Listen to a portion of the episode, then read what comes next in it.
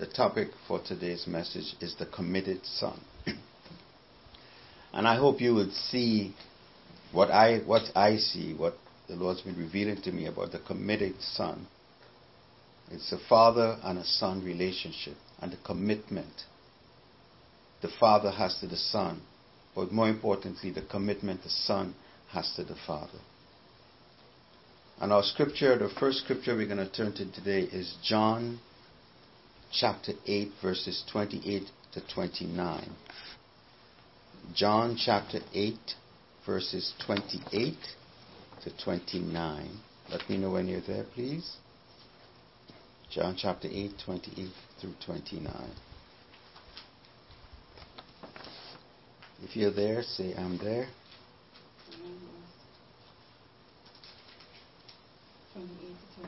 Yes, John 8, 20 to 29. All right, so I'm going to start reading. Then Jesus said to them, Who is them? He's speaking to the Pharisees and the treasury of the temple. So he's speaking to the, the Pharisees and he said, When you lift up the Son of Man, then you will know that I am He, and that I do nothing of myself. But as my Father taught me, I speak these things. And He who sent me is with me. The Father has not left me alone, for I always do those things that please Him. I always do those things that please Him. So I'm just going to, that's one of the scripture references. And the other scripture I'm going to refer to also is John 14. If you can turn, turn there, please. John 14, 23 to 24.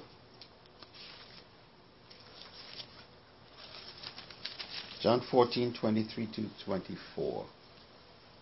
Are you there? Mm-hmm. Okay. And Jesus answered and said to him, now he's now in this context he's speaking to the disciples. Mm-hmm. If anyone loves me, he will keep my word, and my Father will love him, and we will come to him and make our home with him. He who does not love me does not keep my words. And the word which you hear is not mine, but the Father's who sent me. And let's go to verse 29. And now I have told you before it comes that when it does come to pass, you may believe.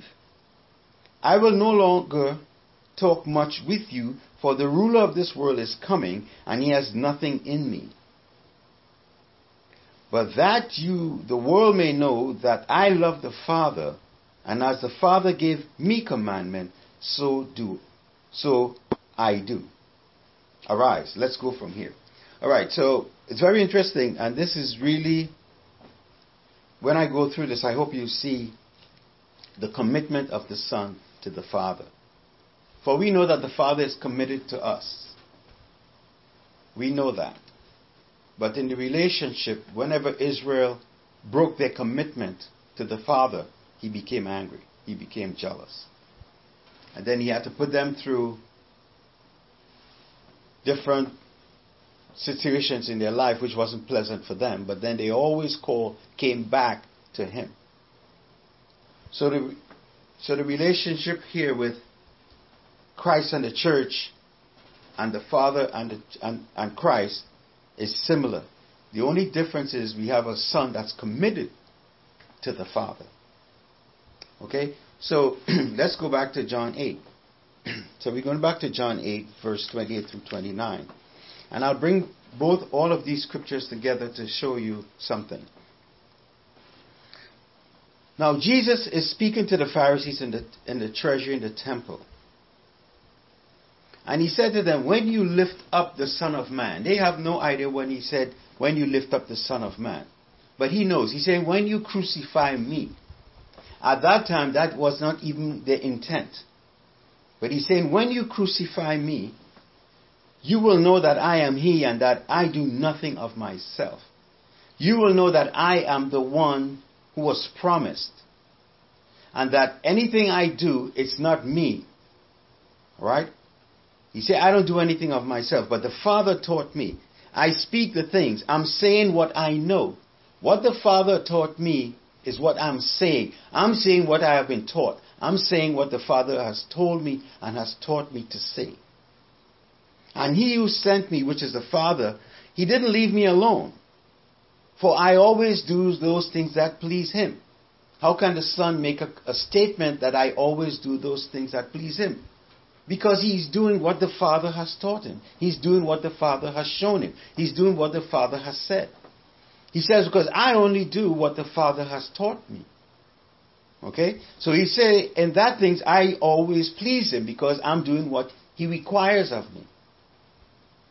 I am in a relationship with the Father.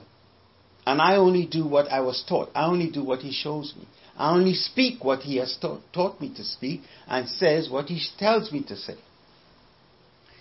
And in John 14 now, very important, He's saying to the disciples, if anyone, anyone, this is not exclusive to Jew or non Jew. He said, if anyone loves me, he will keep my word. Your love for me is contingent on the obedience you have towards my word. And my Father would love him. And we will come to him and make our home with him. He who does not love me does not, does not keep my words. And the word which you hear is not mine, but the Father's who sent me. So he said, if you love me, you will keep my words. And I will love you and the Father will love you, and we will come and abide with you. Why? Because the Father will love you because you're keeping the words of Jesus, whose words are from the Father. So when you obey the words that Jesus that give, you're obeying the Father. And the Father and the Son will come and make residence and abide with the one who believes. He said, if anyone believes my word, they show that they love me. And the Father and I will come and reside. We will take up residence with that person. Anyone, man, woman, child. Doesn't matter race. It doesn't matter how old or young you are. It doesn't matter ethnicity.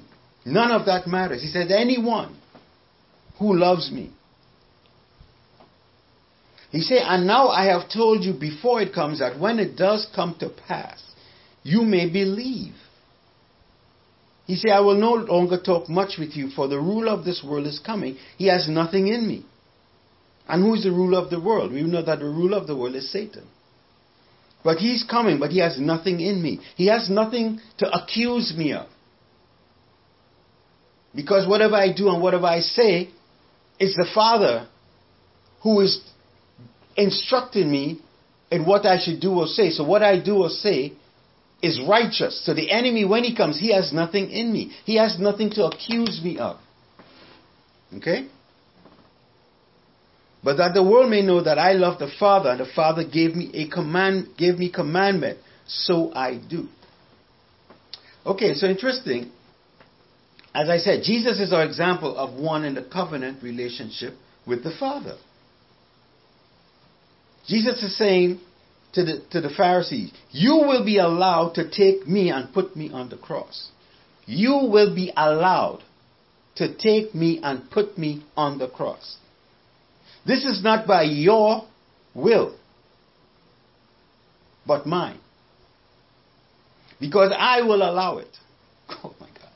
He said, I will allow it. When he said, when Jesus says to the, the, Pharisees, when you lift up, when you crucify the Son of Man, this is not your will.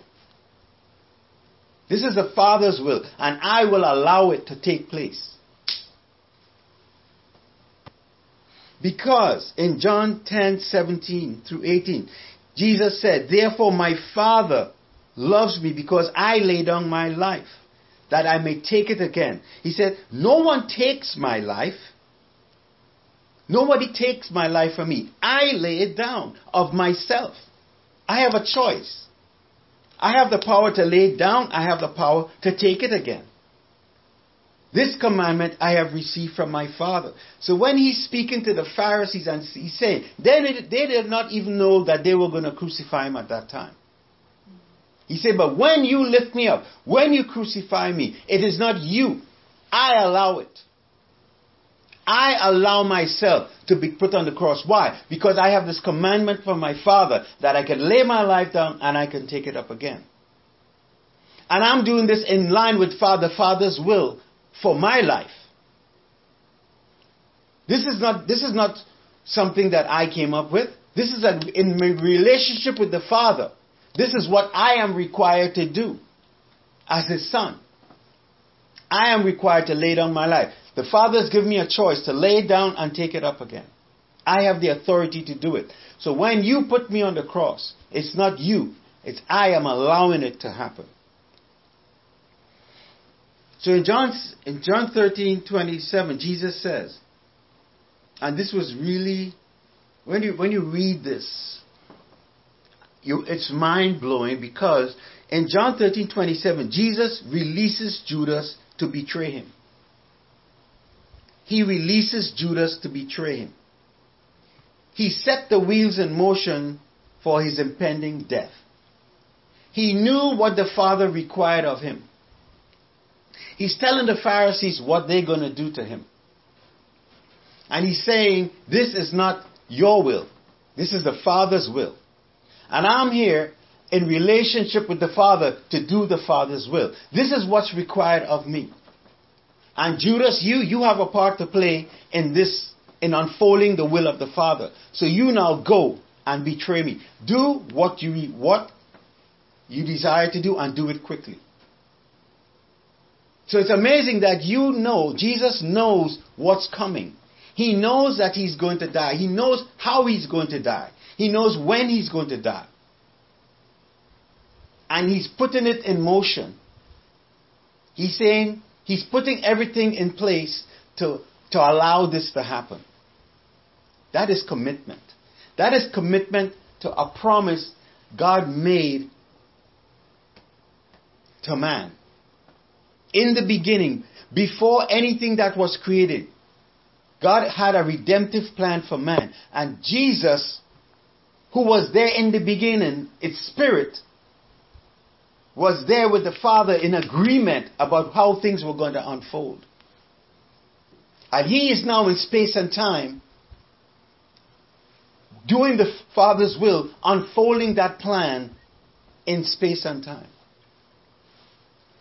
So Jesus releases Judas to betray him, to set the wheels in motion for his impending death. He said, I am here doing the Father's will. This is what Jesus is here saying, I am here doing the Father's will. He sent me and is with me because I always do those things that please Him. Even me releasing Judas to set the wheels in motion for my impending death is the Father's will. That pleases the Father. Because I'm not doing my will, I'm doing the will of the Father. He showed his love for the Father and his commitment to the relationship by doing the Father's will. He walked in the glory. That's why the Father always revealed himself through the Son.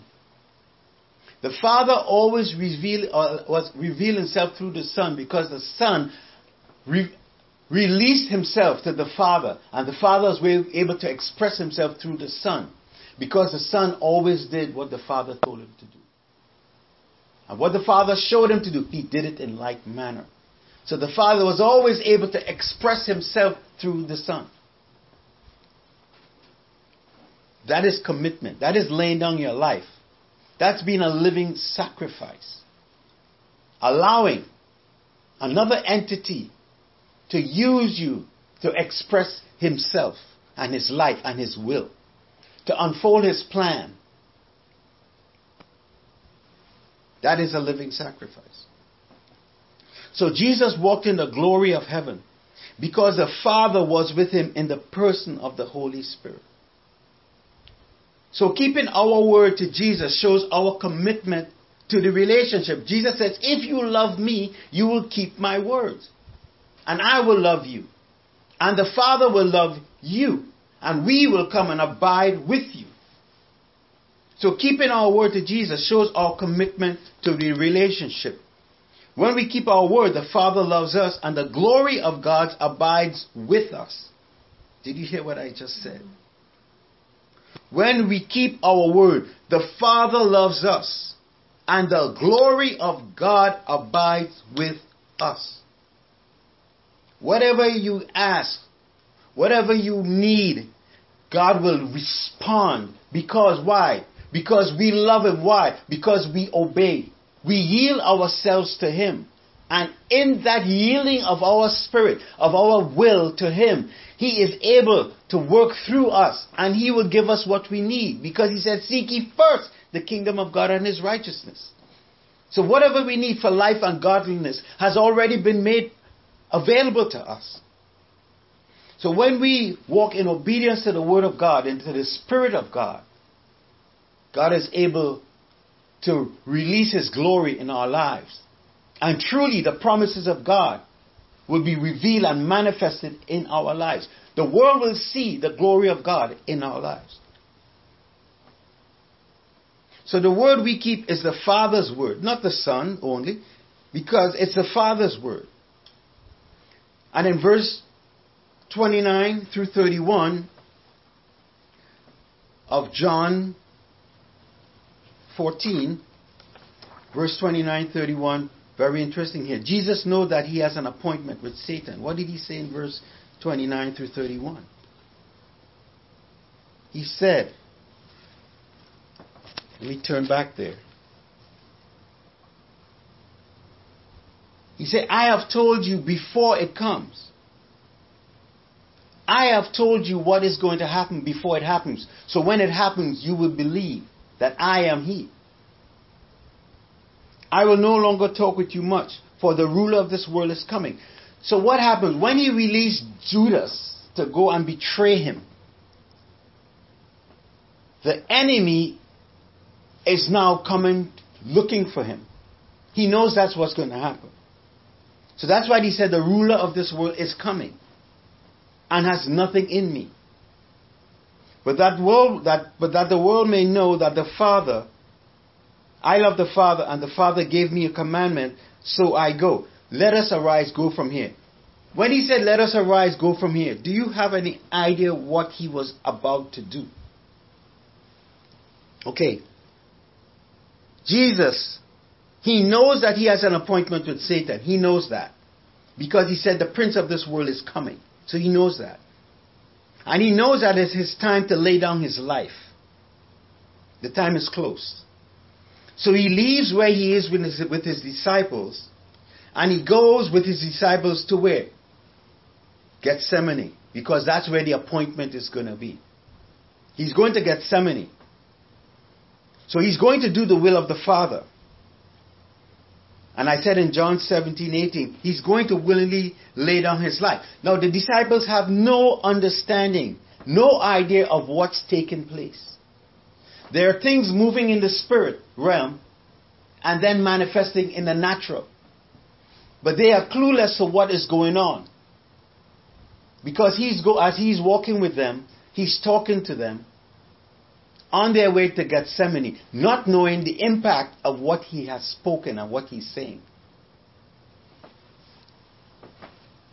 So he is consciously doing the will of the Father, going towards his appointment to die. And why? In Hebrews 12, 2 to 3, it says, Looking unto Jesus, the author and finisher of our faith who for the joy that was set before him endured the cross, despising the shame, and has sat down at the right hand at the right hand of the throne of God. This is why Jesus did the will of the Father, because he knew, based on the plan in eternity, okay, based on the plan of eternity, he was willing to endure the cross and despise the shame for he knew that he would be in, in a position of authority, authority seated at the right hand of grace. But in that position of authority, those who believe would be in him. So that was the, the redemptive plan of God, that Christ would come. The only begotten Son of the Father, full of grace and truth, come in the form of his creation, man, lay down his life according to the will of the Father for the plan that was in eternity. manifesting himself in the natural. He would lay down his life so that we who are lost can be reconciled to the Father through him, now seated at the right hand of the throne of grace. So when the Bible says, while we were yet sinners, Christ died for us, those are the impact of what Jesus was doing. That is why he said, it says in Hebrews, he endured the cross. He despised the shame because he knew. He knew of if he did what he did, if he's doing the Father's will, laying on his life, he knew that there was, he made a way for man to be reconciled to, to the Father and not be lost. So when it says, while we were yet sinners, Christ died for you, yes. Christ died for us. Why? Because we did not care about God. We did not care. We did not want to walk in His ways. We did not want to do it. But God, in His love and His mercy and His compassion, made a way where there was no way. And the Son, committed to the plan from the foundation of the world, came and laid down His life in doing the will of the Father. So consider him who endured such hostility from sinners against himself. Sinners enticed and aroused by the enemy who he had an appointment with in Gethsemane. They're not even knowing, the people not even understanding what they're doing or what they're about to do. So he laid down his life for us in his commitment to the Father and in response to the Father's plan for the redemption of fallen man. He was there in the beginning when the plan was laid out. Then he came in out from eternity into time and space to play his part in the Father's redemptive plan. This is a choice. This is a commitment to the will of the Father. You know what's coming. You know what you are supposed to do, but you'll have the courage to do it. It takes courage and faithfulness to stay committed to a relationship. You have to believe in what you are doing and the overall outcome of what you are doing. Distractions are normal, but we must not allow ourselves to be ignorant of them and lose focus. That's what Jesus was the, the committed son. He knew what he had to do, but he did not allow himself to be distracted by the things that were going on around him, by the politics, by the religious leaders. He did not allow himself to be distracted. When he announced in the temple, when he was speaking from, reading from the book of Isaiah, he spoke and he said, he mentioned his, his, his mission. His mission. That is why he was here. And when he announced it, even before he, even in the temple, when he was a child, when he was in the temple and his mother was saying, We are looking for you, he said, I'm about my father's business. He was already, as a teenager, about doing the will of the father. Focused, not allowing himself to be distracted by the world, by the things in the world. So distractions are normal, but we must not allow ourselves to be ignorant of them and lose focus. This is why people sin. There's a lack of understanding of the scope and context in which we live. That is the absolute truth. We live in a world where people do not believe. There are people who believe and people don't believe. There are people who don't believe in God. There are people who don't understand that, don't believe that there is a spirit world. There are people who don't, and there are people who do believe, but they don't understand the mechanics of, of a spiritual life. They don't understand how things work in the spirit and the natural. So they walk in their own understanding. They walk in the philosophies of men. Not understanding that walking in your natural situation, walking in the flesh, you are weak when you're dealing with spiritual things because spiritual things supersede the natural. You have no power to resist sin. Yes, you might be able to resist it for a certain amount of time, but eventually it's relentless. It, The power of sin is relentless. It doesn't stop. It doesn't stop. It never stops. It's always pushing, pushing, pushing, pushing against your soul. So there's a lack of understanding of the scope and context in which we live. Ignorance in the world and the church.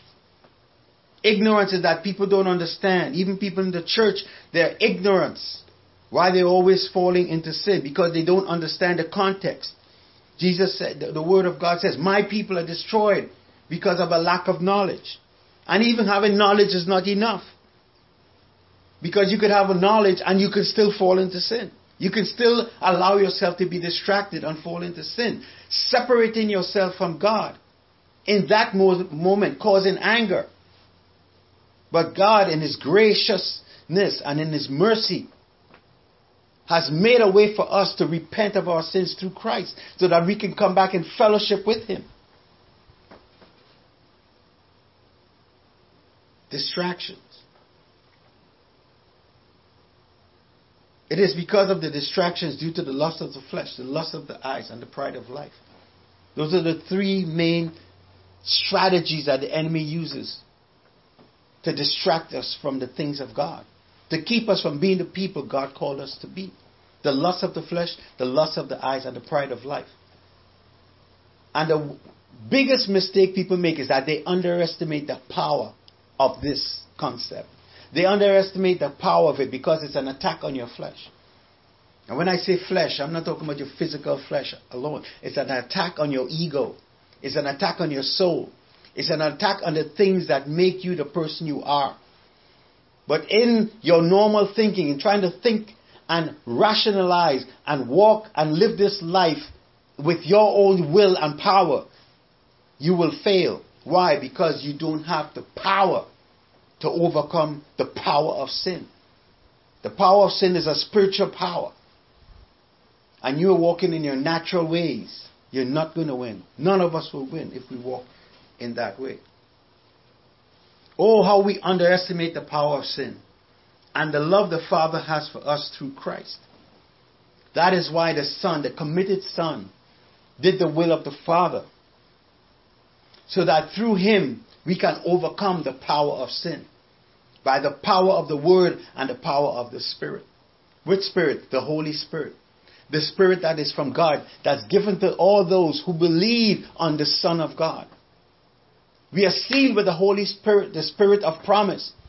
We are sealed with that Spirit when we believe in the redemptive work of Jesus Christ. Again, it takes courage and it takes faithfulness to stay committed to a relationship. You have to believe in what you are doing and the overall outcome. As I said, distractions are normal, but we must not allow ourselves to be ignorant of them and lose focus. So the committed son, the commitment of the son, is that his walk on the earth was always about doing the Father's business. It was always about doing the Father's will. Because there was an agreement between them before he came about what was going to be done and what needed to be done and when and how. And the Son came and flawlessly executed the will and plan of the Father. He yielded himself to the Father to do the Father's will. That's why he said, I always do those things that please him. For us, who are in Christ. That is why we are being, the Bible says, we are being conformed into the image of Christ. Why? So that we will learn to walk in the Spirit, doing the will of the Father, doing the will of Christ. Because the Lord Jesus reveals to us by the Spirit the deep things of God, the deep things of the Father, the Father's will. So when we, in Romans 12, 1 and 2, it says, I present, I beg you to present your bodies as a living sacrifice, holy and acceptable unto God, which is your reasonable service. And be not conformed to this world, but be transformed by the renewing of your mind, changing the way you think.